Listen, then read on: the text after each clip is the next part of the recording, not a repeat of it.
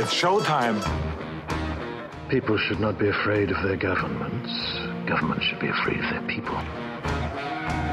You know, the right to bear arms is because that's the last form of defense against tyranny. Washington is fundamentally corrupt. There are more words in the IRS code than there are in the Bible. Made in America, heard around the world. You're listening to Blunt Force Truth. I'm your host, Mark Young. Chuck is off in an undisclosed location at the moment. We're going to have a great guest today, folks. I want you to pay attention. This is going to be fun. Our guest today is Kerry Slone. Kerry is the Executive Director for Education at the Crime Prevention Research Center. And the reason you know Crime Prevention Research Center is because you're familiar with John Lott Jr., who's a great friend of the podcast, and you've if you're a regular listener, you've heard him here many times. And he is John is like the preeminent expert in gun statistics and all things about weapons.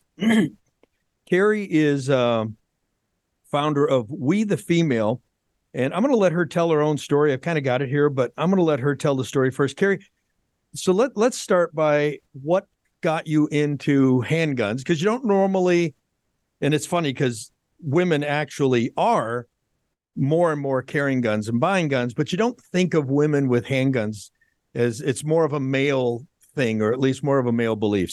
So have you always carried guns? Did you grow up with guns? What made you decide that you should be involved with guns? Well, thank you for having me. And well, I did grow up with guns. As the joke is, if you have any family from Texas, I'm half Texan on my mother's side. So, and I mean, West Texas, so you know, Midland, Odessa. So guns were not a foreign thing to me growing up. I was never afraid of firearms. I didn't own them. I definitely was in that mindset that where I lived was safe and I didn't need a firearm in Washington State. That being said, fast forward a few years, and I ended up marrying a man that was an abuser. And he, at one point, almost killed me. And when I was sitting at the arraignment, his arraignment, after the arraignment, well, let me back up. He was charged with a felony.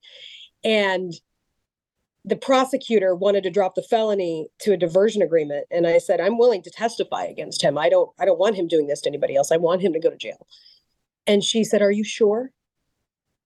Because most abusers or most victims don't testify against their victims. That's true. Or against their abusers. And I said, yes, I am. And she is right. That is true, because they're terrified of them. They're scared of them. And the threats that were given, you know, they've been convinced that it's their fault all those times. So that was my first moment of alert. And then after the arraignment, two of the sheriffs in the area walked up to me and they asked me if I had a place to hide after his arraignment. And I was confused by that. I mean, I'm literally standing there black and blue with fingerprints around my neck from where he had picked me up off the ground and threw me across the room. And where were you living at this point?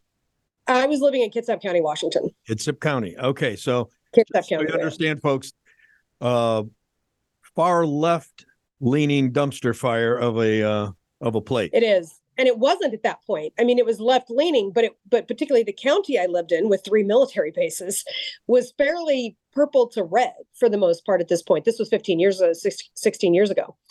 And this is still what I was told. And I was confused by that. I said, well, yeah, I have a place to hide, but why? And they said, because the chances of violence significantly increasing after he's been arraigned, because of course, clearly it was my fault that he went to jail, because I called the cops to get him to stop beating me. That's their mentality, abuser mentality. That was the moment I realized nobody was coming to help me. Nobody. The cops weren't, you know, they wanted me to hide. They didn't want me to learn to protect myself. The justice system failed me by giving him a diversion agreement. That was my first realization, that they're in it for their win and loss record, that they could care less about victims of the justice system. And I realized at that point that I needed to take responsibility for my own safety. Now, did he ever do any time? No. Nothing. And almost killed you. Almost killed me. Mm-hmm. So the reason that she justified dropping the charge from a felony to the holding charge to a felony to a misdemeanor was because he didn't actually physically use a weapon, and meaning a baseball bat or, you know, whatever. but he weighed 100 pounds more. If I come to Kitsap County, I can beat someone to death with my hands, and that's okay. Correct, but they're going to take away the other ability for you, especially as a woman, to be able to defend yourself. Most effective way to be able for us to defend ourselves against it. So yeah, that was, so they dropped it. They said, well, he didn't actually use a weapon. I said, he's 100 pounds heavier than me and a foot taller than me. And you're telling me that those fists weren't a weapon when I'm sitting there with fractured teeth and literally from my eyes to my ankles, black and blue all over. And they didn't care. She cared about her win-loss record and what she thought she could get, is looking at her win-loss record as opposed to justice for a victim. So what happened to this scumbag later on in life? Well, of course, he ended up, leaving his daughter's life, which ended up being a blessing. That was fine. And then he quit his job so he didn't have to pay child support. Right. I've got that classic story with that guy. So he's somewhere in Missouri now. I don't know. Don't care. So this is not an unusual situation. These people, these abusers, they tend to be sociopathic and narcissistic. Yeah. And they tend to be people who can be very charming early on in the relationship so that you don't pick up on that earlier in the relationship. Yeah, that's a big argument I have, particularly in working in the gun world. There's a lot of ignorance about it. And there's a lot, well, just give her a gun. Well, it's not always that simple. And sometimes what we like to say with my organization is sometimes we have to help women understand their lives are worth defending before we can teach them how to defend that life, because they've been mentally beaten down before they're physically beaten. They're mentally beaten down to be convinced that everything that happens to them is because of something they've done. And I was a very strong entrepreneur, commercial real estate investor. A lot of people would look at me and go, I can't believe that happened to you. And it's just, as you said, it's what they present in the beginning is not what it is afterward. And when I was in the hospital, it was on Thanksgiving when it happened. And the morning after, it's not a coincidence that most hospitals have extra counselors and doctors that specialize in abuse victims on staff the day after Christmas and Thanksgiving, because those are the two holidays that tend to escalate domestic abuse.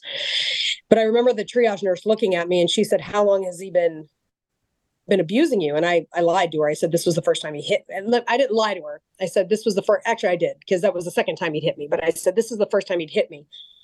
And she looked at me and she smiled with this very kind, soft smile. She says, how long has he been abusing you?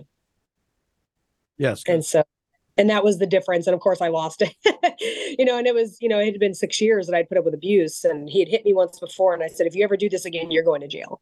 And he did. I put him in jail, but they wouldn't keep him there. Yeah. And prior to the abuse, I'm going to guess and say that he spent a lot of time demeaning you and telling you you were worthless and how lucky you were to even have. No. Not at all. No, I was never told I was worthless. It was never that obvious. And that's kind of a disconnect with a lot in the out there. It's not that they tell you that you're worthless. It's that it's more subconscious. That's that I lived in that more gaslighting type thing where I was about to say, I'm sorry. Yeah, I was going to say probably a lot of gaslighting.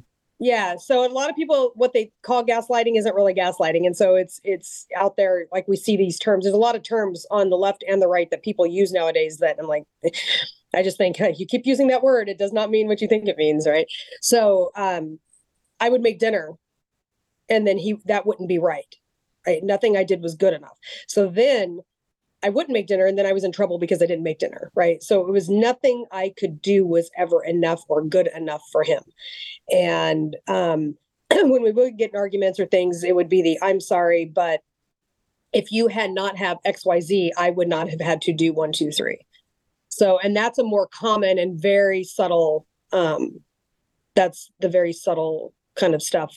There are women that obviously go through the more overt things like you're talking about, being told that they're nothing without him and those types of things. That was not my personal experience.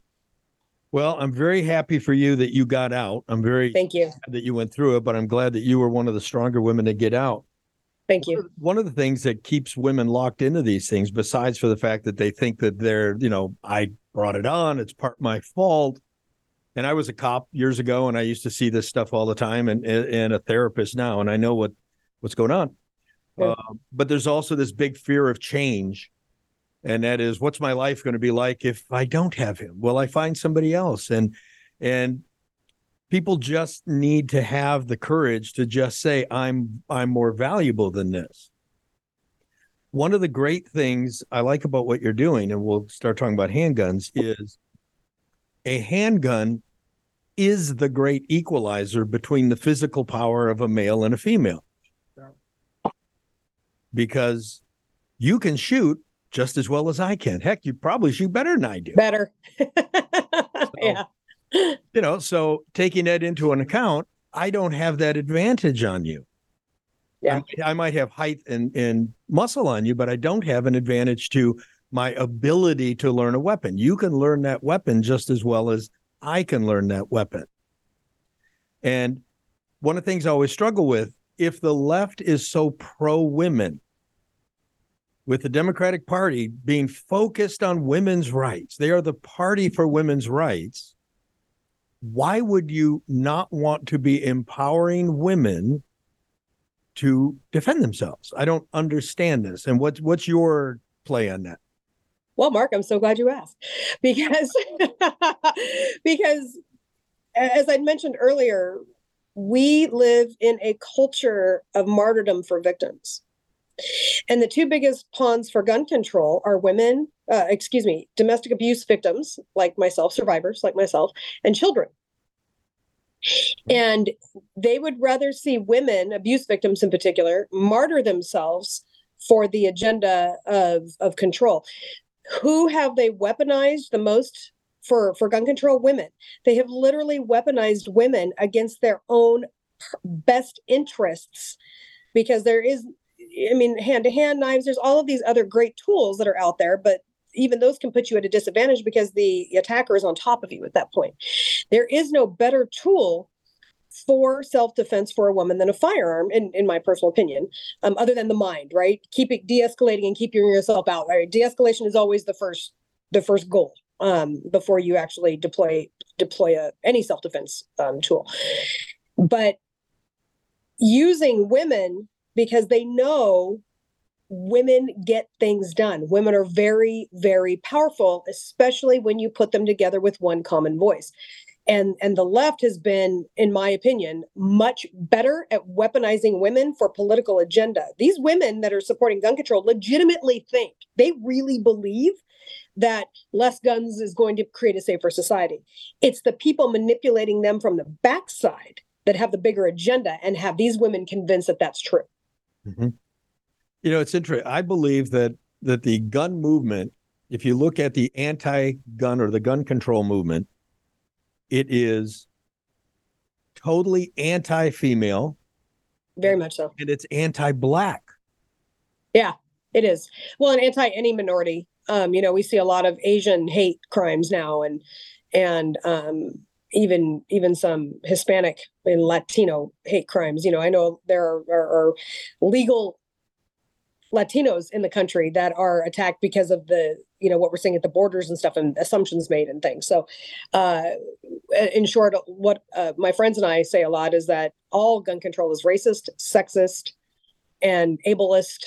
You know, why would you take a gun away from somebody who's disabled? Why would you make it harder for somebody who's disabled to be able to use a firearm, which for them it absolutely would be the best tool for self-defense? That's just nonsense.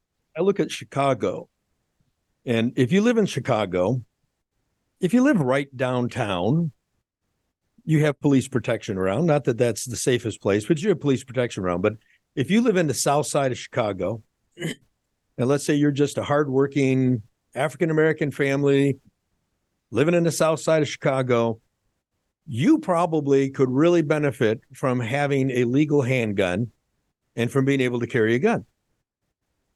But Chicago has made one. They've made the cost of application so high that a low-income family can't afford to apply for a gun permit. Then you go and you look at the gun board, because you have to go before the gun board to get approved. And you look at the gun board and you see that the gun board rarely, if ever, approves a gun application from a Black applicant. Yes, I know. That used to be the case a lot more than it is now. And that has a lot to do with the Chicago versus Ezell case. Rhonda Ezell, a good friend of mine, she was a Black female who was very active at changing some of that. It is still very difficult. And Where they really try to get it more is on the cost, you know, the financial side. They want to disproportionately affect people that way. My organization just qualified 24 women that could not afford training. We provide financial aid for women that can't afford training.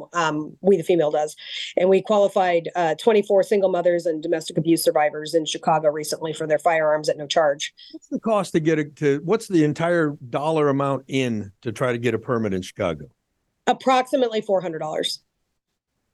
Give or take, you know, in the Chicago area, I think I can get you the exact number if you want it afterward, but it's right around 400. There are counties in California, because it's all different depending on the county in California. I have a friend that lives in a county in Northern California, and it's over $800 all in education, permit fees, the application to get permission to get the permit, all of the crap that she has to go through. It's over $800. That costs to get a concealed carry permit, and over a year. Matt, what is it? You know what it costs here in Michigan to get a gun permit? About $5 total. When you pay for your training and get the gun permit and everything? CPL and it's every 5 years. You know? Yeah, I know they got to renew it. The renewal's that much, but initially, is the renewal that much? I haven't paid attention. Something. And see, there's a really good example of it. If you're a well-to-do or a wealthy white guy and it's $500, you're not going to think about it. It's like, yeah, whatever. But the person who really needs it, the working mom, the black, need the thing. That's a ton of money for them. Yes, and that's you know, there is, to me, for all of the other things that we talked about, gun control being, it is painfully elitist. And so that's why my organization decided to do what we do, because no one, especially abuse survivors and single mothers who need it the most, should ever be denied the right to a firearm, period, but especially because they can't afford it. So your group is helping people get it.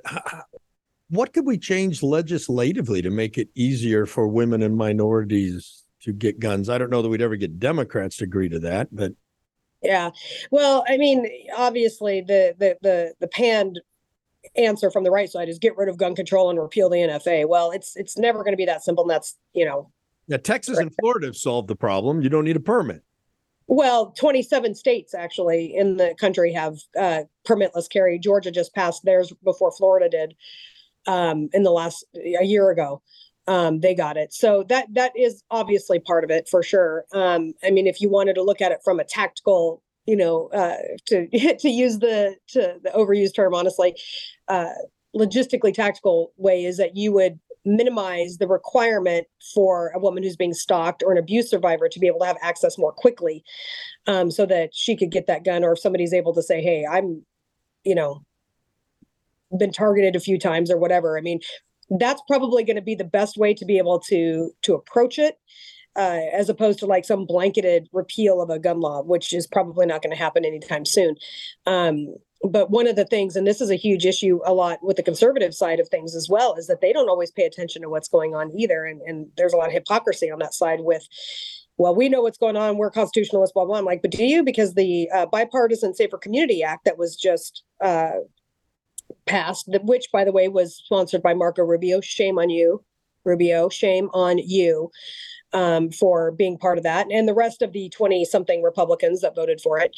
But the big push and the big thing that everybody's talking about marketing-wise is the fact that it defunds public schools that have hunting and archery programs. Archery, which clearly that's mass archery issues, violence is right.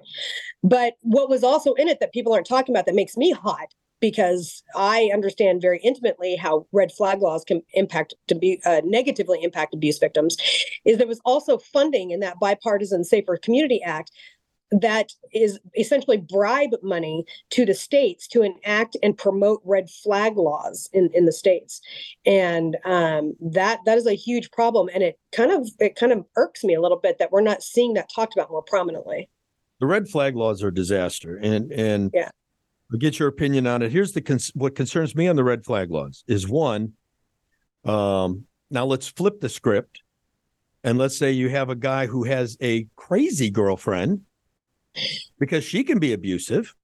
Yes. And he wants to get away from her, and she calls the police to say, "Oh, he's got a gun and he's threatening me," and he's done no such thing. Yes. So now his rights are stripped without even a trial.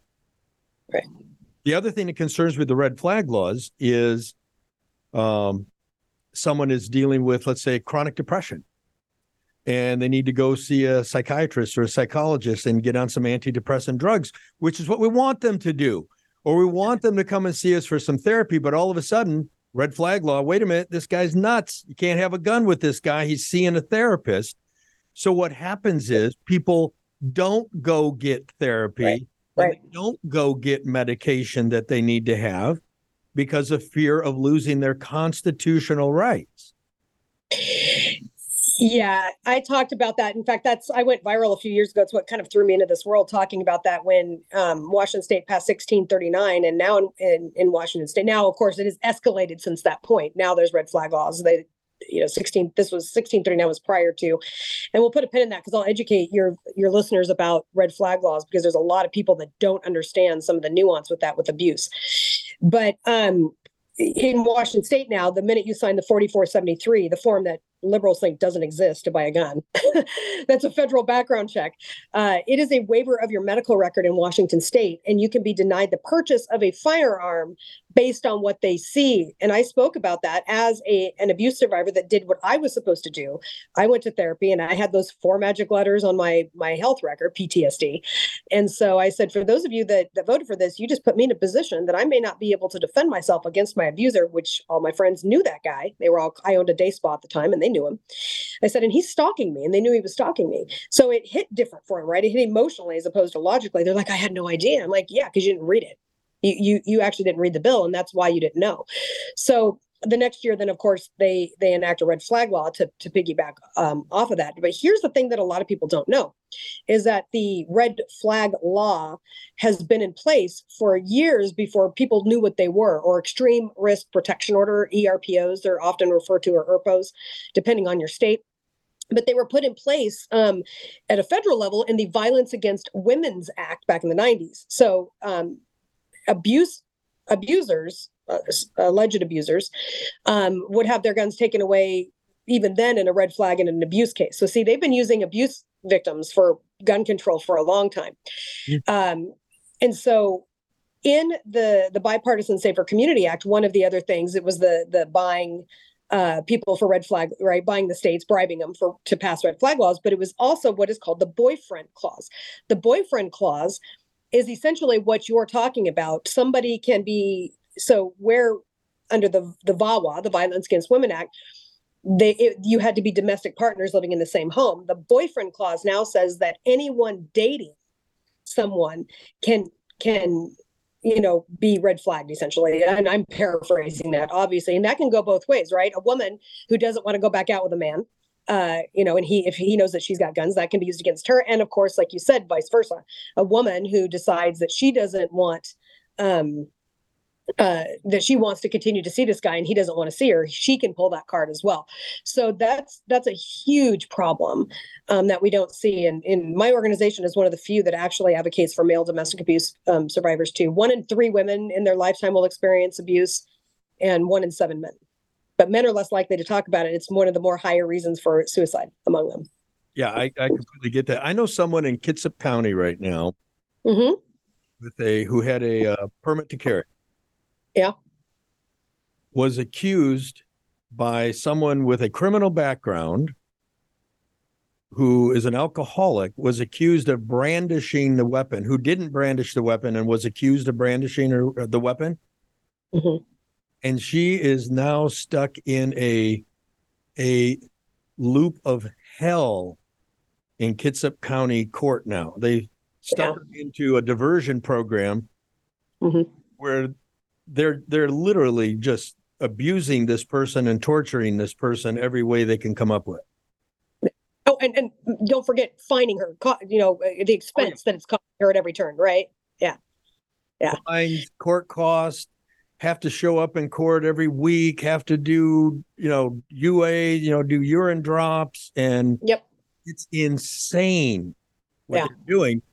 But meantime, all based on an accusation too, right? Just an accusation. We have no proof.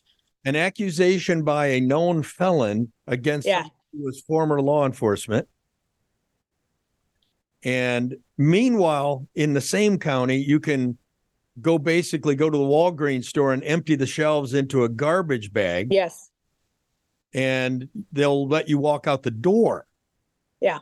Or you're only fined $40 for fentanyl or something like that. Like you can, if you're caught in possession of fentanyl, it's hardly any punishment at all.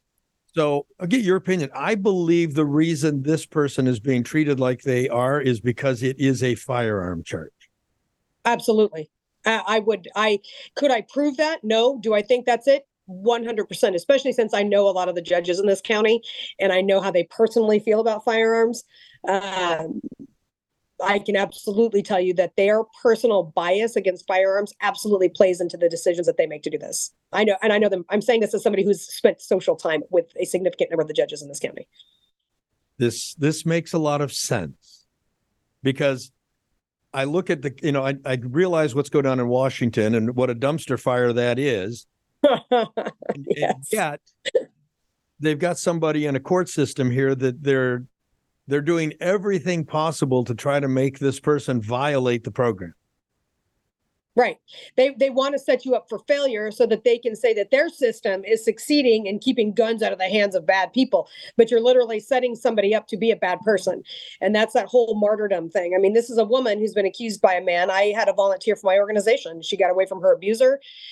He kept got out of the state. He kept bothering her. One night on the phone, she turns off her phone so that he would leave her alone. And all of a sudden, 2-3 o'clock in the morning, whatever it was, the cops show up at her door, scares the hell out of her when it wakes her up, of course.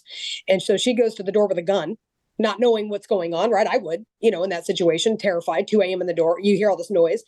And the cops were there, and thank God that these cops were rational and didn't automatically react, which, we can see sometimes. And not that I blame them. Maybe somebody's showing up with a gun, right? They want to protect themselves.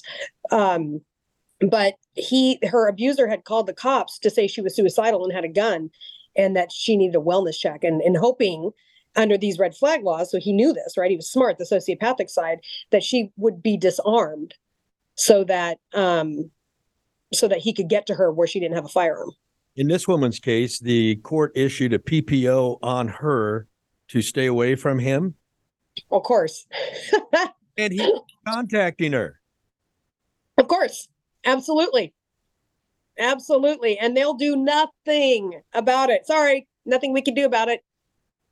The only thing that she could do is go get a restraining order back on him herself and then try to get him on violation of that. But I wonder if they'd even give it to her. If she used the right language, probably, and could show documentation, if she's got this order and she can look at him and say, hey, I've been trying to stay away from him, but he won't leave me alone. So how big of a threat? He obviously doesn't feel that threatened, but I'm beginning to become worried because I can't. It's all about the language she uses. If she was a cop, she knows that. So she has to use the right words and then she can get one issued to her. Yeah, she's got a whole string of text messages of him getting her to come over. Yeah. Yeah. So she can get one or possibly even get the one that she has against her revoked and have that thrown out. But she's got to decide to get really aggressive. And oftentimes when women in particular are put in these situations, they don't because they're afraid of bringing too much, fire down on them for trying to get a gun back. Well, she's been so abused by this judge that I think she's afraid to do anything that calls attention to herself. Yeah, exactly. That's exactly my point. And it's probably a female judge. It is. Yeah, of course it is. You know who it is. I probably do know. I was going to say once this is over, you'll have to tell me because I bet I know who it is. Yeah. And it's unfortunate that that's because their personal bias that's into that they would rather see her become a victim and a martyr. And then they can say, see, guns are bad, right? It's all that justification as opposed to seeing that it is the one tool that can level the playing field. Now, have you seen the new law that they're trying to get in California right now? And, of course, California is constantly working on insane laws. Right. I was like, which one? I realized after I said that, I better clarify that. This particular one is to make it a felony for healthcare providers to turn in an abuser. Yeah. Yeah. So I read that. I saw that it was 2 female Democrats, by the way, and the theory behind that. In fact, I had a very lively conversation with John Lott about this. in that, because there is truth to what they do say. And sometimes it's hard for people to see that there can be two things true at the same time. Mm-hmm. Even those of us that are sometimes more objective when there's emotion that gets involved. And so with this law, the theory is that if they decriminalize mandatory reporting, so the law is that now, so most states have, when a woman goes in and there's suspected abuse, it's a mandatory report to the law enforcement. Now, can that be abused too? Yes, it can, right? It kind of leads into red flag laws and stuff. But the theory behind them doing this is that more women will go seek medical attention because they're not doing it now because they don't want their abuser reported. Is there truth to that? Yes. A lot of women won't go get medical attention when they need it because they're afraid of their abuser being reported. And here's the thing. Here's the disconnect that kind of irks me with a lot of people that just refuse to listen to this, even some law enforcement. Well, she obviously doesn't want to leave. No. That's not necessarily the case. A lot of times she's too scared to leave because he's got her threatened. She's financially bound, whatever the reason, there could be a plethora of reasons. Oftentimes they'll say, if you leave me, I'll kill myself. And then the women have guilt about that. Or they'll say, if you leave me, I'll kill your family. I had a woman we helped that was, her family was threatened and she ended up staying. So there's a lot of reasons why they wouldn't. So I get where they're going with that. But at the end of the day, sometimes if they can get the right staff at a hospital, it will actually help a woman get out of her abusive situation. And so the entire concept of this is just absurd. And even though there's a small shred of truth to it, in the bigger game, it is only going to hurt abuse survivors. So a little pro tip on the for the audience on the suicide thing. A lot of people will try to manipulate relationships by saying, I'm just going to kill myself if you come over, if you don't pay attention to me, whatever the case is. Here's a little clue for you, folks. If you leave me, that's a big one. Real people who really commit suicide do not announce it. That is correct. So rare. If you do an analysis of actual suicide victims, you will find no one seen it coming. There was no, I'm going to threaten. There's no calling people to tell them you're killing yourself. They just quietly go and do it. So when somebody tells you, well, if you don't do what I'm saying, I'm going to kill myself. My response is, I'm sorry you feel that way. Would you like me to call the police or get you an ambulance so that you can go to a mental health hospital, since obviously you're in crises? And right. And that's my response to people as well. Well, and I agree with you 100%. Obviously, that's and we've got data for that to show that that's a fact. That being said, what happens with abuse, and this is where it gets more nuanced, and it's never as black and white with abuse victims, is they have been mentally abused for so long that reality starts to become gray for them. They don't understand it. And so it's not that they don't think that they'll do it, is that they still think it's their fault that the guy's even talking about it. Right. And so the shift of the psychological impact is different. And that's where they can still get them convinced. And usually there's a financial bondage that's going on with a lot of that kind of stuff. My ex continued to try to do that, and I ended up growing professionally, which is what actually tipped the scale for him to expose himself enough for me to get away. Because the more financial freedom I had, the more successful I became with business. Obviously, the less he could control me. Mm-hmm. And so there's usually a lot more going on than just that in the situation. But the one that often gets them is I'll hurt the children, or I'll hurt your family. That's a big one. But, and then it's always the, I'm sorry, but if you had not said this, then I wouldn't have had to have done that. And after time, you start to believe that. Yeah. What I hear with the suicide is, well, I have to do something because what if he kills himself? I don't want to be the reason he kills himself. And I try to explain to people, no, he's not going to kill himself, but should be a chance he kills himself. You did not do that. Right. This is a mentally ill individual, and you need to understand, this is just a manipulation device. Yes. And and you're 100% correct. It unfortunately, it's hard for a lot of abuse victims to see that clearly. It is mind boggling. Women get themselves in such situations, and mostly not their fault. I don't think it's ever the woman's fault that she gets involved. I was going to say, because I'm going to have to correct you on that for Stephen leading in with the fact that women get themselves into these situations. You know, that in itself can set it up to sound like you're blaming a woman for the situation. I'm saying, I don't believe the women are to fault, because most of these men are very adept at being manipulative. Very much so. But we need women to have more confidence and feel more empowered to get out of the situations. We do, but it starts even earlier than that. I mean, it starts with behaviors in childhood and the way we're treated as children, and all of these things can factor in. A lot of times you'll find abuse victims had some sort of excessive disciplinarian situation, or abusive fathers, or some sort of, even if not abusive in the traditional term, they had exceptionally controlling fathers. And so they're subconsciously attracted to that, or they watched their mother abused. So the patterns usually go farther back. Not always, but that can tend to be a pattern. As working in mental health, I'm sure that you probably have seen those patterns. So, but one of the biggest things that I talk about in a lot of my classes, including one that's just a mindset class that has nothing to do with self-defense tools at all, is we as women are taught to trust our instincts, listen to our instincts, listen to our gut. But then when we do, we're constantly dismissed. And I ask this in class. I say, ladies, you're told to trust your instinct, but what happens when you speak up, when you do? And I don't say anything, but the room lights up. And I've yet to have this. Thousands of women across the country I've taught, in every single class, the women look at each other, because one woman will finally speak up because she's afraid to say something. And she says, well, I'm told I'm overreacting. And then the room lights up. Boom, boom, boom, boom, boom. Oh my gosh, I'm told I'm being a B word. I'm told that I'm being dramatic. I just need to stop being paranoid. And these women all look at each other and they validate themselves, because we're told to trust our instincts. But when we do, then we're dismissed. And sometimes that's by our significant others. It's by our family members. It's by our friends. It's by society or whatever.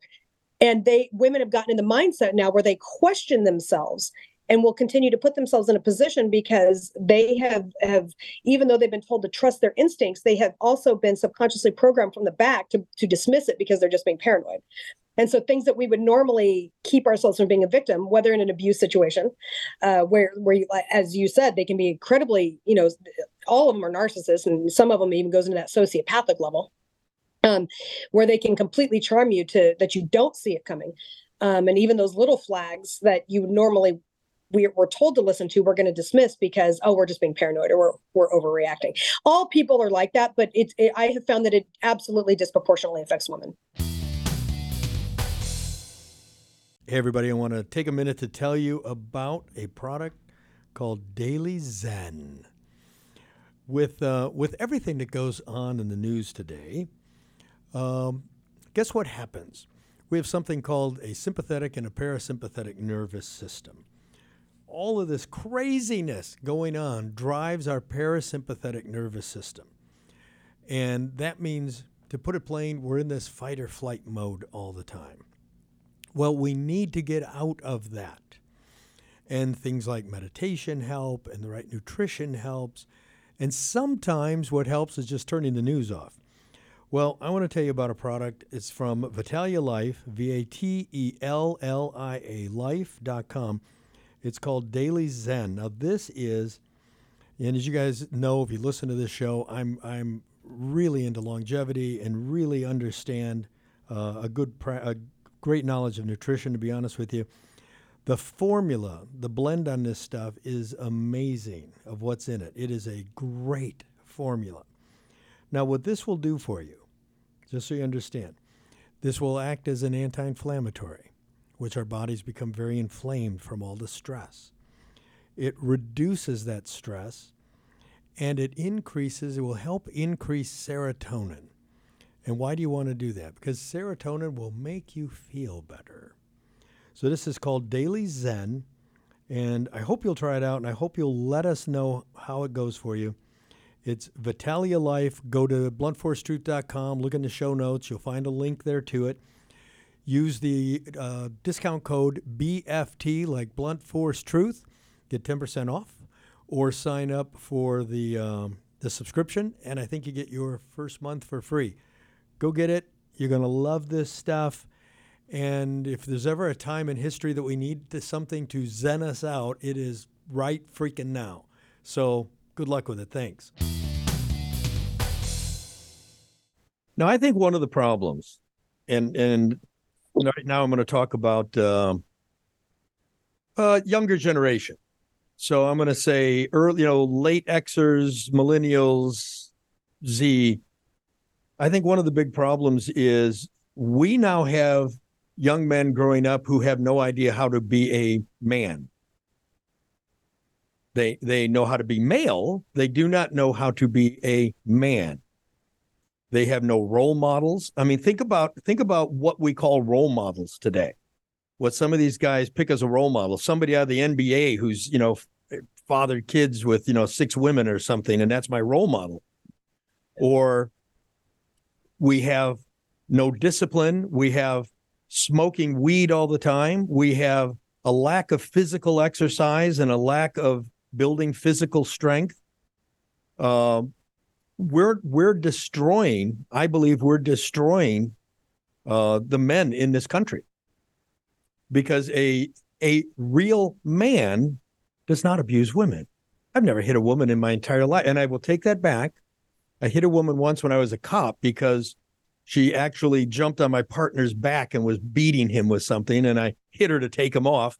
But I've never hit a woman in my life. Why? No man would even consider that, would even cross a respectable male's mind. It wouldn't even cross their mind. But we're not teaching men to do that. You get on, I'm sure you've seen this, you get on a shuttle, airport shuttle, and you watch the 80-year-old woman holding on to the strap while some 22-year-old guy sitting on a bench. Yeah. It's like, what the hell's wrong with you? Stand up.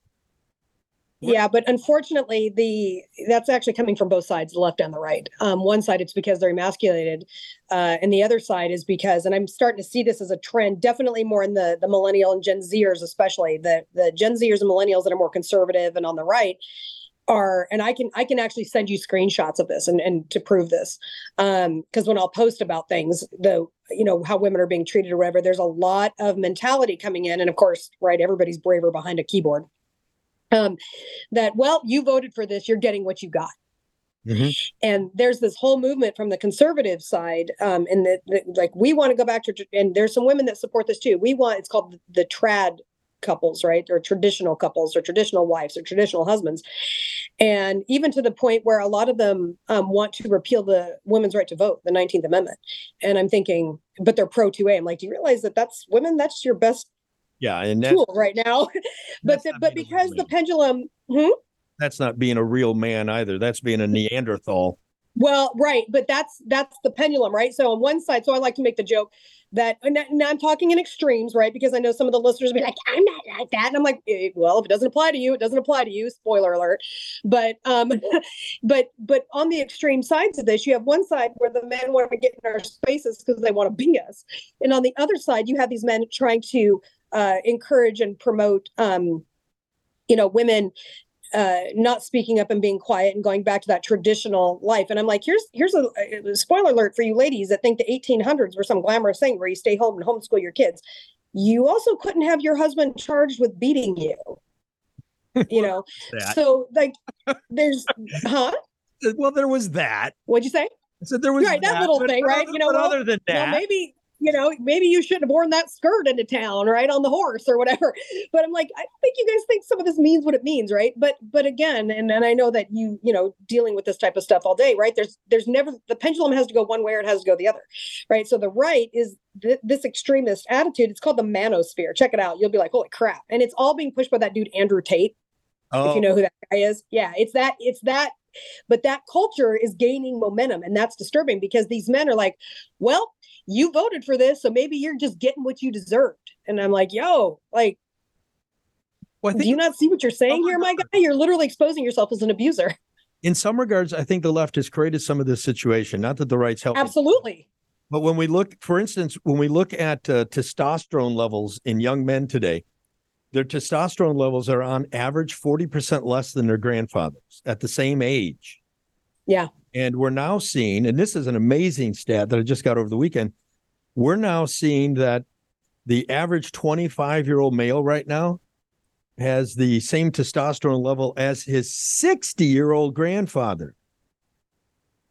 So we're not only psychologically stripping men of who they should be, we are physiologically stripping men of who they should be. Part of this is diet, some of it's environment, and some of it is psychological, because testosterone has a big psychological component to it.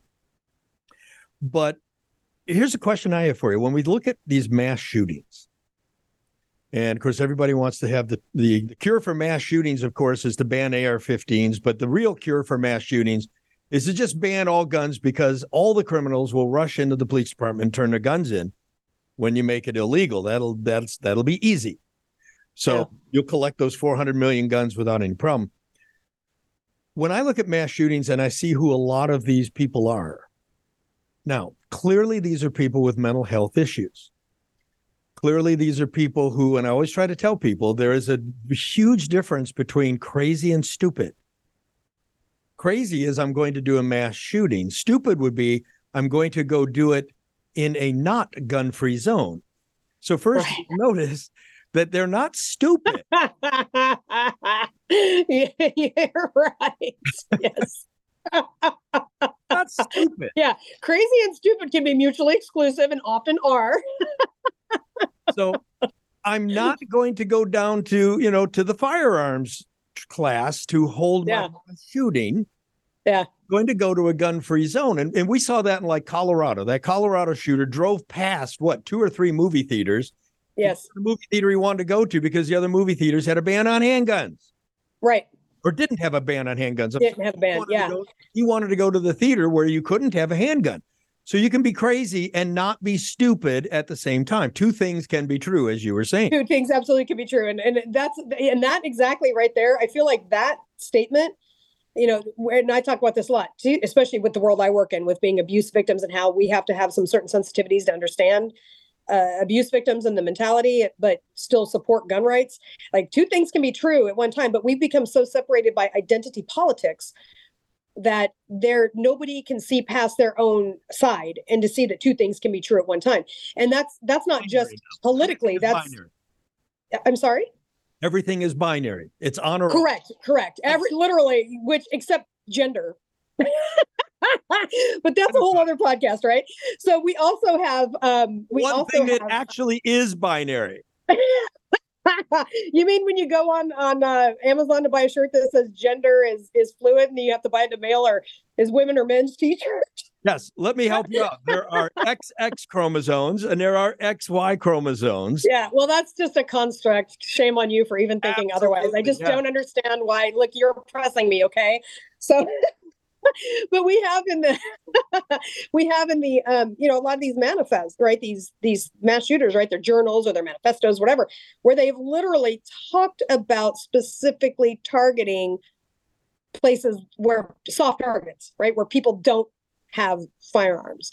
So they refer to them as target-rich environments. Absolutely, they are. And, you know, and then there's a whole rabbit hole we could go down about open carry versus concealed carry. I don't open carry because I have nice stuff and I don't want you knowing what I own. I don't like open carry. I won't do it myself because I want to have the surprise on you. Right. And that's, in those environments, if you are open carrying, you're going to be the first one that they're, you know, carry, that they would target first. Correct. I don't think it should be illegal. I think that's silly. And Washington State is a great example of the disconnect and ignorance. I've actually had this out with people and actually shown them in my days law, because I carried all the time. I was never without a gun. Once those cops told me to hide, I was like, oh, okay, I see the way this is going to be. So, and it was, well, I just don't understand why people need to open carry, you know? And I said, do you realize the difference between opening? It's literally whether you can see it or not. And the chances of you sitting, even in a state like Washington, where there may not be a lot. Here in this state, the penalty for not carrying or for carrying concealed without a permit is really about as severe as a traffic ticket. And there's a lot of people that carry here that without a permit. So the chances of somebody sitting in a restaurant at any point, you're probably pretty high that somebody's carrying a gun. You just don't know it. So therefore you're not afraid because you don't see it. So what does that really tell you? It really tells you that you're just afraid of the inanimate object because you've been told to be, not because it's an actual threat. Mm-hmm. Yeah. I will never open carry. Yeah, I don't. Because I know that in a shooting situation, I'm the first target. Right, right. And I don't need you to know that I'm the first target, nor do I need you to know what it is I'm going to use on you. Exactly, exactly. The only time I open carry, which is, I use that term loosely, is when I'm actually on the range teaching. I agree with you. I've done that all. Yeah, yeah. But so I don't. But back to my point on the mass shooters. Yeah. How much of this mass shooting, and I want you to say I'm not making excuses for mass shooters. Sure, sure. But my question is, how much of this mass shooting has the left fomented by convincing young men that being a white male in this society makes you the scourge of society and makes you amongst the most undesirable people groups in America today? I believe that some of these young men who clearly have mental issues are being exacerbated by what is being pushed on them by the left. I agree. And I think that that's just like we see a lot of the men who are not obviously mass shooters, but right, they're pushing back from that far right trad, you know what I mean? A little bit of a misogynistic attitude on that side. That's the extreme, that from the left, that some of them who just aren't completely together for whatever reason, left or right, right? This is a nonpartisan issue, will absolutely be pushed to that point where they feel like they've got no other option. And again, like you, I'm not justifying the action, but at some point people have to acknowledge that this behavior and this pattern of behavior is coming from somewhere. But, you know, if we really want to say it out, if we want to say it out loud, you know, I'll be the one to do it. But at the end of the day, what this really comes down to is they, and we all know who they are going to keep killing our babies until they take our guns. I believe, first off, every time somebody posts something on Twitter about mass shooters, and, you know, when whoever it is, Biden or Liz Warren, whoever the case is, and we need to get gun control, my response to all of those is end gun-free zones. Yeah, 100%. Ending gun-free zones would be the fastest thing that would be the single move you could make that would have the biggest impact on mass shootings. 100%. It's almost as though somebody wrote a book about that, you know, something about, I don't know, what was it? More guns, less crime? Guns, weird, less crime. Right? Uh-huh. But yeah, get rid of the gun-free zones. And what else would you do? What else would you do? Because I believe that mass shootings are being used as a marketing tool. They are. Yeah, absolutely. They are. So how would you address this? How would you address mass shooting? Well, I think that what I have noticed, because I do get a lot of liberal and centrist to liberal leaning women in my firearms classes, is just sitting them down and first of all, just destigmatizing a firearm for them is huge, right? Because of what they've been told versus what they actually see. That is huge. But that being said, it is very difficult to get them to, right? We have to be able to get them to the point where they're willing to take that class to begin with. And that's something that we don't, you know, that's almost impossible. But at the end of the day, right, it all comes down to education. But we have this mentality on the right where facts over feelings, excuse me, facts over feelings. And I have come to find truth. It's my truth. It's my reality. Correct. We don't need to worry about objective reality. We only need to worry about my truth, which feeds into that martyrdom complex that I spoke of earlier. So, but here is what I've come to discover. And my aha moment came when I a few years back confronted Kamala Harris in Seattle when she was here on her presidential campaign. And Bob Ferguson was sitting right next to her, the Washington State AG. And by the way, Washington State, he is going to be your next governor. And if you thought you thought gun control was bad, now wait till he's governor. So I confronted her and, you know, whatever, obviously it went nowhere. But in fact, she treated me a lot of the way she did that lovely lady. I cannot remember her name. She's a state representative, the Latina lady, Luna is her last name, from Florida. That's the way she shoved us off. It's very similar.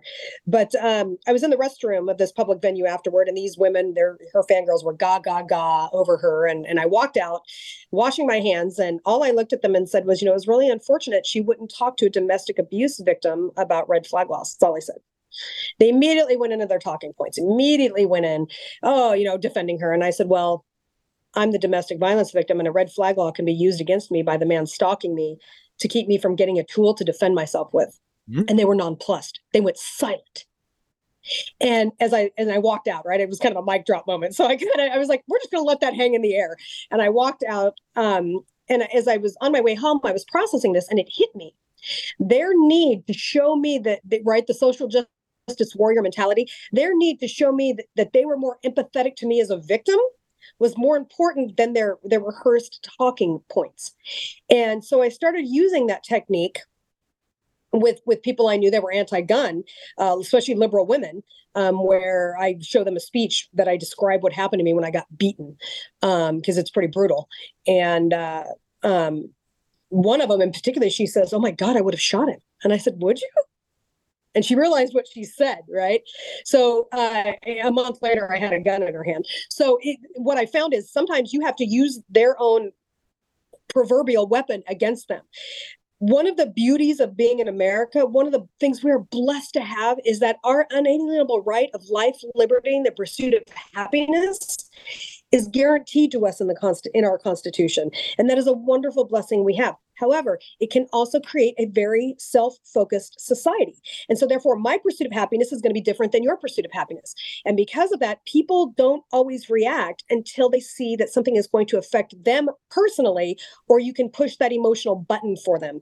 And I found that is kind of the secret sauce that I have to getting women on board with even just changing their mind about even entertaining the idea of changing their mind about gun control. So facts over logic are great. And obviously I work with John Lott, who lives in that world, but he brought me in because he sees how I'm able to work that other side and get people to back off of that hardcore emotional line, because I come back in at them with that emotional, that gun is what keeps me from preventing myself from being beaten again. So I never looked at it that way. There. What's that? I'm sorry. You're talking about life, liberty, and the pursuit of happiness. Yeah. I want to give people a little history there. The word happiness was inserted at the last minute. Yes. I'm a huge history nerd, so yes. The original word that was there was property. Mm-hmm. Life, liberty, and the pursuit of property. Mm-hmm. But the founding fathers realized that wouldn't make sense for some people in society. And that's right. What it was at the last minute switched to happiness. But what people miss, they miss the nuance. And the nuance is not that you have the right to happiness. It is that you have the right to pursue happiness. Exactly. And we have now... nobody owes you happiness. But we have now construed that to, I have a right to be happy. I have a constitutional right to be happy. The government needs to make me happy. And no, you have the right to go pursue happiness however you see it, provided you do not violate the happiness of the person next to you. Exactly. It's just thank you for coming to our TED Talk. We tend to do that on this show. We tend to get. Yeah. I'll tell you. I'm going to tell you why, Kerry. Because so much of the media today is focused on sound bites. Mm-hmm. Yes, very much so. To try to go, let's go a couple of inches wide and a mile deep instead of all of this, an inch deep on everything. And all people come away with is a talking point. Yes. Talking points are the reason why, if it wasn't for talking points and liberal media, there's no way Joe Biden would even have a 39% approval. Yeah. I mean, you think about this. Over 60, almost 70% of the nation believes that the charges against Donald Trump are politically motivated. That is in spite of 90% of the media telling you that isn't the case. Yeah. So imagine what society would think if we had an honest media. It would be so different.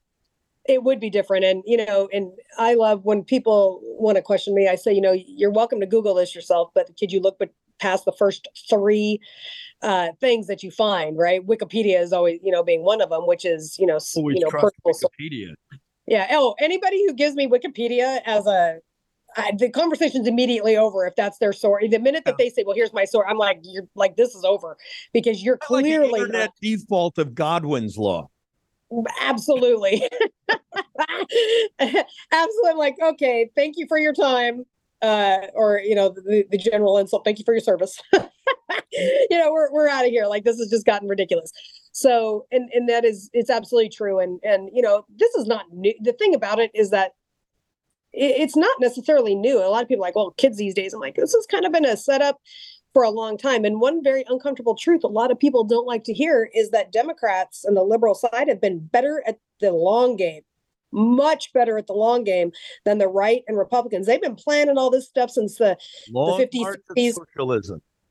Especially, you know, in particular with, you know, the Jimmy Carter and the Department of Education, right? That's one of the biggest cruxes. It's 1979.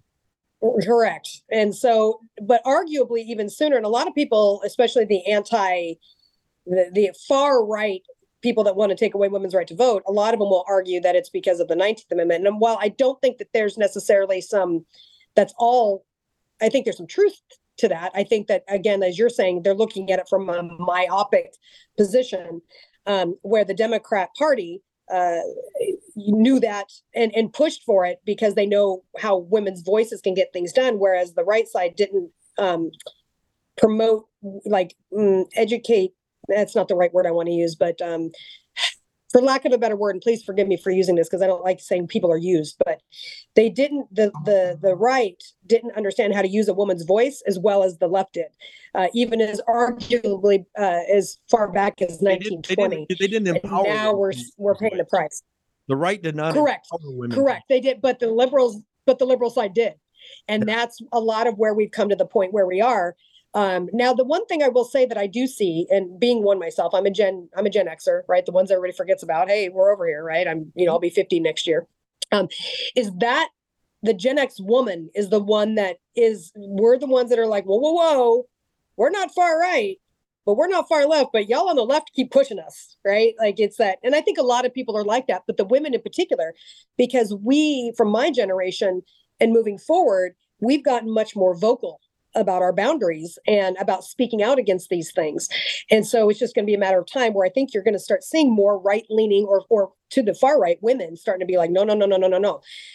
We're not taking this. But you know what's really going to push it, as we're beginning to see, and I think that this next round of COVID crap is really going to push it, is you start messing with our kids. So we know. And now that's when the mamas get pissed. And, you know, the whole mama bear concept, listen, that's all great. And I'm all about that. But have you ever seen a mama raccoon? Mm-hmm. Like mama trash pandas? They're crazy. So I'm like, they're on the offense. And I'm like, be the trash panda, ladies. Don't be the mama bear. Be the mama raccoon. We now know that the TSA has been notified that mask wearing will be coming back, that there's going to be another round of COVID. And let me remind people of something. When we look at things like pandemics from a biological standpoint, they tend to happen roughly every 100 years, not every 24 months. Not every election cycle. And we're about to have another pandemic. Yeah. They're going to try to hoist one on us. Yep. And I'm fascinated to see how compliance will go this time. I believe most people will comply, by the way. I agree with you. And I've had some arguments with some friends of mine about this, especially like the libertarian community, you know, mm-hmm. They're like, I don't buy it. And I'm like, after being up here in Washington State and seeing how many people never stopped complying from 3 years ago, absolutely, most people will comply, especially. And this is where, you know, if we're going to give some tough love, this is where the right people on the right really are guilty of capitulating because they feel like they're going to, you know, well, I have no choice. I was going to lose my job. No. You have a choice. And I'm not saying the choice was an easy choice. I'm not saying that it wasn't going to negatively impact your life, but you had a choice. And a girlfriend of mine lost her job over it. I mean, I knew a lot of people that lost their jobs over one in particular because she refused, and she ended up becoming ostracized in her community because of it, because she refused to get that. I did. I mean, I got death threats and all kinds of crazy stuff that happened to me when I owned my day spa. It was the impetus for why I shut it down and started doing what I do full time. But I absolutely, especially being up here in Washington State, can tell you most people will, the liberal side will absolutely capitulate. And I think a disturbing number of conservatives will also capitulate because they don't, quote unquote, I don't have a choice. Yeah, we went through the same thing on this show in May of 2020. We actually did a show in May of 2020 where we told people where the virus came from, that it came from Wuhan. We told them how it got here. We had biologist friends of mine on the show who explained in great detail that it is an impossibility to make an effective vaccine against it. And the friends I had on were the people who were charged with making the vaccine to SARS-CoV-1. So they'd already done it, knew it couldn't happen. We made it clear to people that the side effects of a vaccine would be greater than the disease itself. And we also explained to people that it is the nature of viruses to morph into far less deadly versions of themselves, because the goal of a virus is to survive. So killing the host isn't how viruses survive. So even if a novel virus comes out that kills people, it will quickly morph into something that is far less deadly so that it can survive. Yeah. That is how you treat a pandemic, not by hoisting an experimental drug that is going to have massive cost and massive problems with myocarditis and other heart issues that we haven't even seen all of the fallout from yet. And fertility rates. I'm watching that. Absolutely. And I'm going to, you don't have my tinfoil hat any place, do you? It's out. So if I put my tinfoil hat on. I feel like I need to start an Etsy shop with tinfoil hats. We should probably make logo. We should probably make Blunt Force Truth tinfoil hats. So little fascinators for ladies to wear to the Kentucky Derby. So when I look at things like abortion, when I look at things like transgendering children, which gives them the inability to reproduce. Yeah. When I look at giving people drugs that are going to damage reproduction. Yeah. And then I see Klaus Schwab and I see Bill Gates talking about how we have 7 billion too many people on the planet and we need population control. I have a hard time not bringing those different things together. You know, math is hard, sir. And people don't like to add 1 + 1 + 1 + 1 to actually get, oh, crap, they're using us to depopulate. I don't know if you saw this, by the way, little side note on that, that Elon Musk yesterday tweeted out about with a lot of the data showing that we actually have a population crisis of the reproduction rates were lower. Like this is even, I'm sure COVID plays into this, right? But it's a longer study of this, but how the population of the planet is actually declining. Yes, we're not increasing. He posted about that yesterday. I thought, we discussed that several times. This is one of the great economic problems of China. Well, and it was I read many years ago, I remember reading an article about India having that issue where there were more males being birthed than women. And so they were having what they called a gender genocide through just biological means. And at that point, they had no idea why. I don't know if they ever ended. I've never followed up on it because this was many years ago, probably 10, to see why that was happening. I'm sure they figured out why. I mean, obviously, we know why in China. I mean, that was actually engineered. We have Asian men who consider their digital girlfriend, their cyber girlfriend, to actually be their relationship, and are no longer having relationships with actual human women because they don't have enough actual human women. Because at a one-child birth, a lot of people decide they want to have a boy to carry on their name, I guess. You know, I guess that's important to people, have their name carried on. But you can't if you don't have the women to do. Weird. It's the women have more power than they think they do, yet they've been weaponized against their own best interest with it. Weird how that works. It is interesting how we've had this movement to empower women, but we've empowered them in the wrong way. We've empowered them to think that they're men, and they're not men. We're distinctly different. We're not. Listen, yes.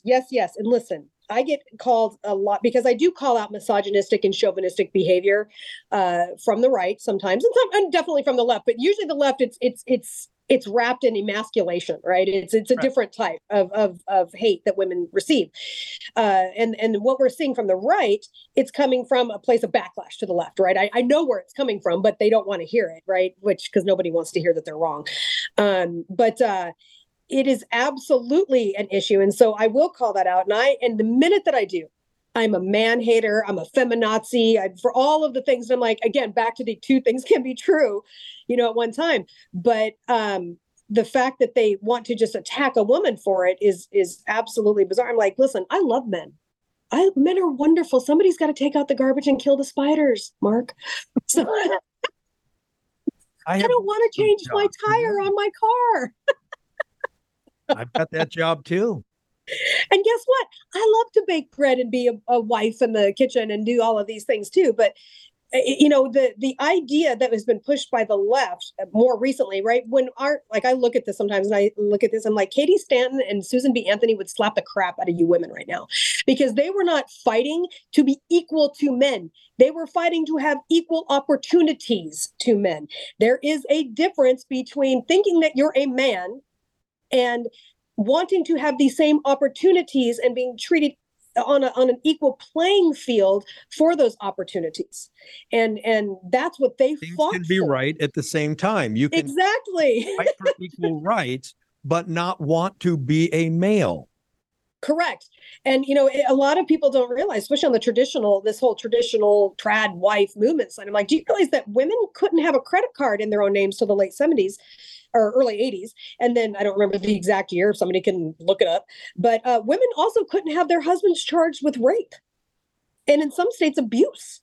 Yeah. Until the late 70s, early 80s. So, what I love to tell people when I get in this argument, because like a lot of people on the right, because I tend to, I lean right, but I also have to, because of the space I work in for women and abuse, I have to call, I'm try to hold both sides accountable.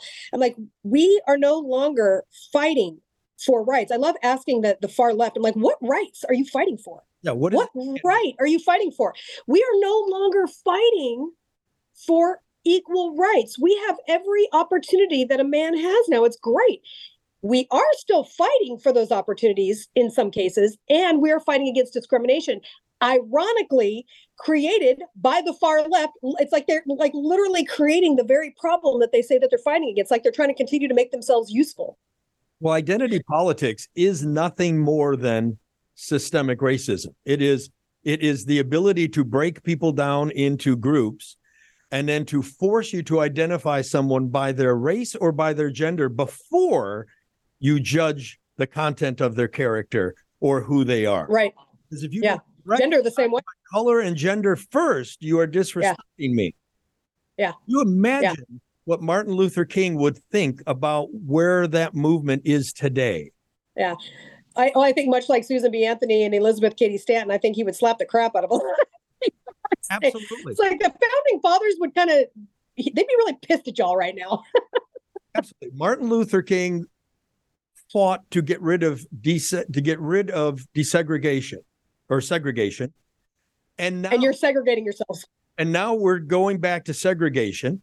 And we have campuses that are now demanding that they have all black dorms. Yeah. Yeah. And an all black graduation. Do you realize people gave up their lives to get rid of this? Yeah.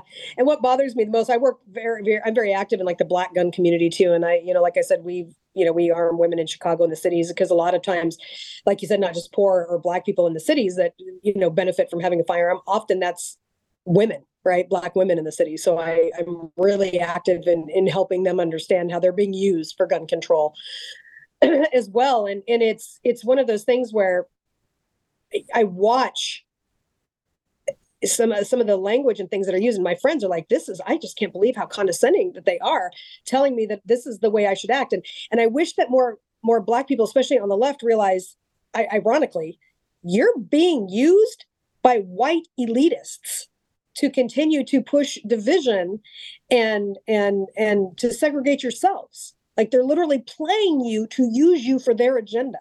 These white people are. So let me ask you one more question before we wrap up. Sure. Governor Hair Jill, what's his name? Newsom in California. Newsom? I know exactly exactly who you were talking about. Exactly. He's attacked Governor DeSantis on a number of counts, but one of his big attacks on DeSantis was DeSantis signed into law the no permit rule for handguns. Yeah. Now turning Florida into an absolute, just a giant mass shooting. Florida is just a giant mass shooting arena now. Of course. Right? What is the statistics? I'm sure you know them. What is the statistics on crime and shootings in states that become not open carry, but no permitless carry? I wasn't ready for that specific percentage. However, you can go to crimepreventionresearch.org. Those statistics actually are on our website. That being said, I can say that every state that has where there are more people with permits or no permits, permitless carry, the crime actually goes down. Yeah, the crime rate actually goes down, but you can find all of that data at crimepreventionresearch.org is where. So the data actually exists on the website, and it's actually interesting to read some of that and how when permitless carry goes into place in states, how the crime rate drops, or people have easier access to concealed carry permits. He even has data from Brazil, with a lot of the heat that's going on down in Brazil right now, that when people were allowed to own guns and have permits, crime rates went down there as well. So it's very, an armed society is a polite society at the end of the day. And, and it's funny that he's going after Florida in particular for this. And it's just because DeSantis is running, he's got nothing against him. Brokering's running for president right now. Yeah. And that's not going to happen either. I mean, I don't think that's going to happen. Too many, even like centrists don't like him.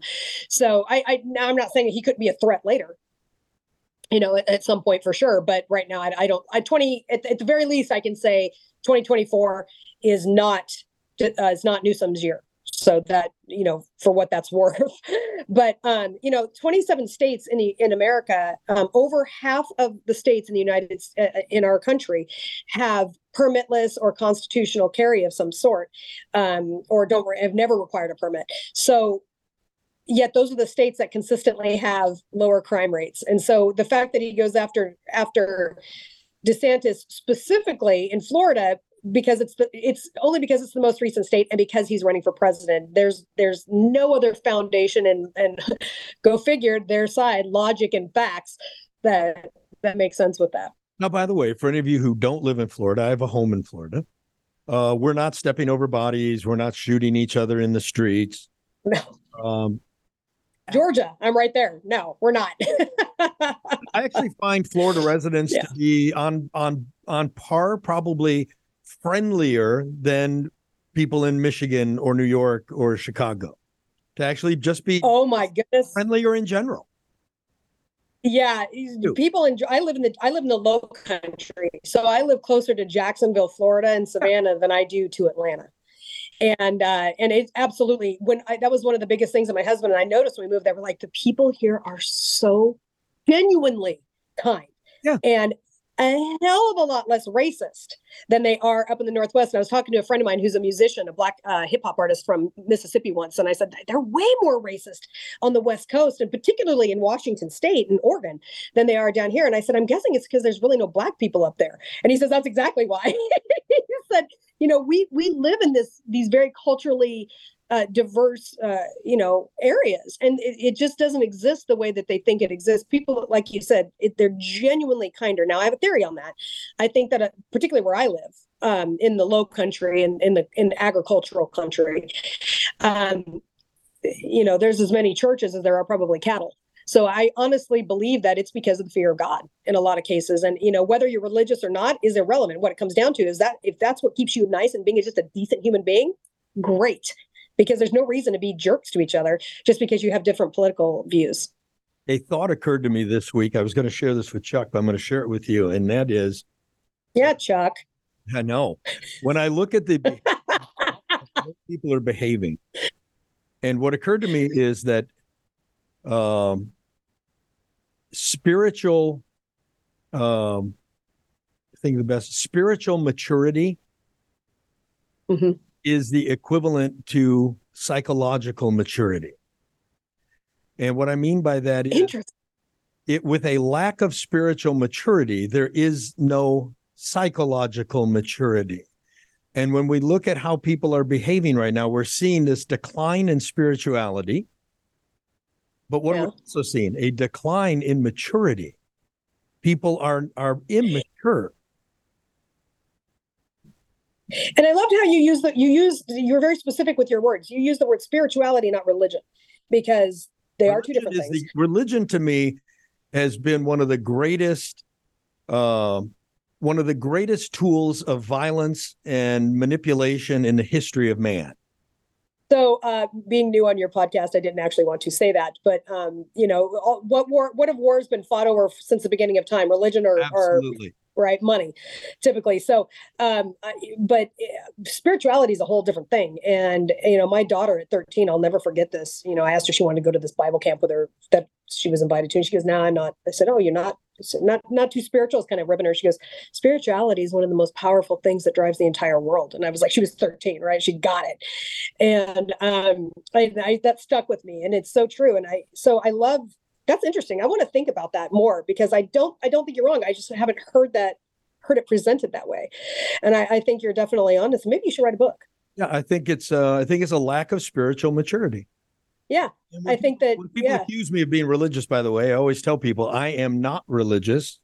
Yeah, not at all. I do not like religious. I am a person who happens to have a relationship with God and happens to know Jesus, but I am not religious.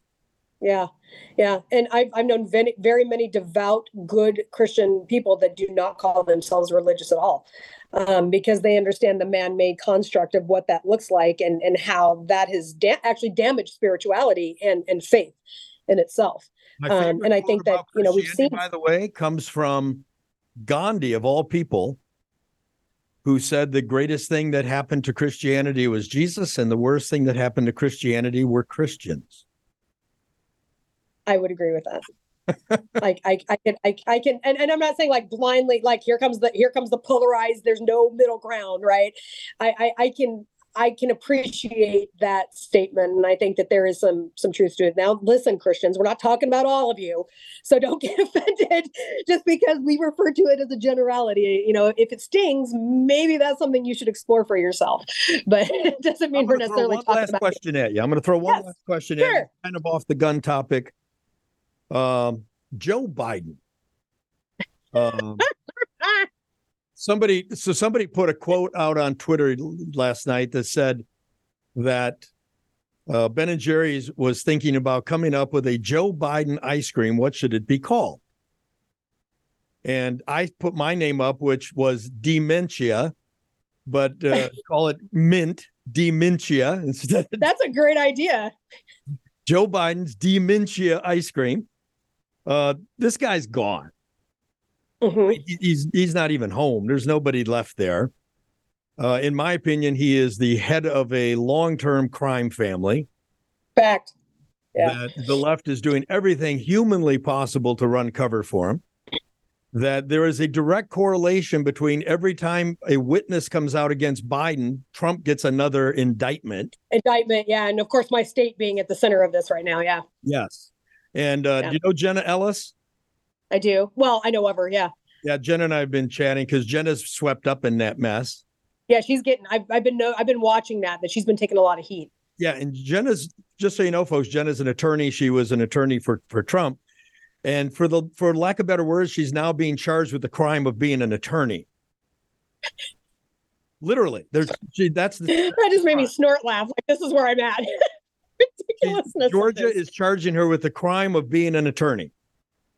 Yeah. So I'm not sure how that one works out. We're going to have Jenna on the show here pretty soon. She can't talk. Oh, I want to hear. I'm going to look forward to hearing that. Being in Georgia and been watching this very closely and being involved in politics the way I am, I look forward to hearing what she has to say on that. Sure.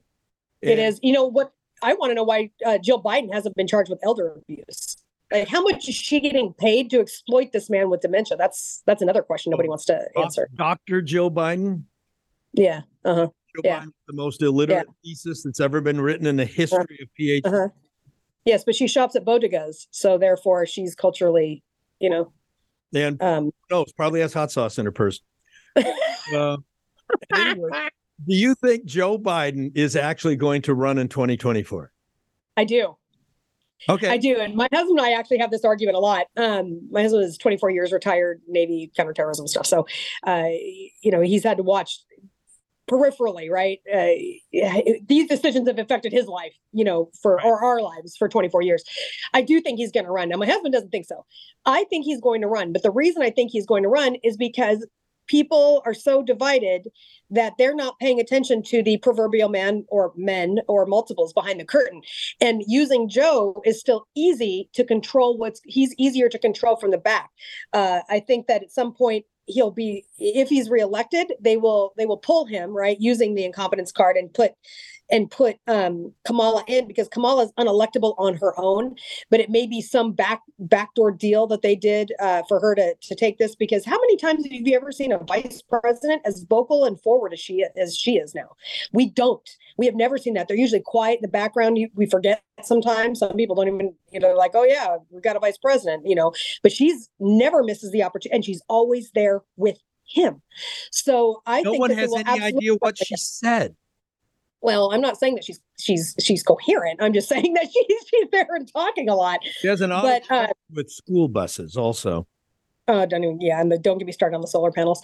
But yeah, so she's, you know, I do think that they will, but I think it's because he's, when they keep him medicated, he's controllable. Yeah, so I do think that. I agree that he's heavily medicated. Yeah. So I want to, Kerry, I want to thank you for being here. And Matt will put all the connections for your social media and for thank you and in the website, and make sure everybody knows how to follow you and get in touch with you. Here's I appreciate you. I want to leave you with, folks. And we'll talk about this more in the future. And a lot of times we talk about health items here. And I want to remind people of something, and that is this government, this society, this government wants you unarmed. This government wants you unhealthy. This government wants you unfit, physically unfit. This government wants you mentally broken. And there is one very simple reason for it.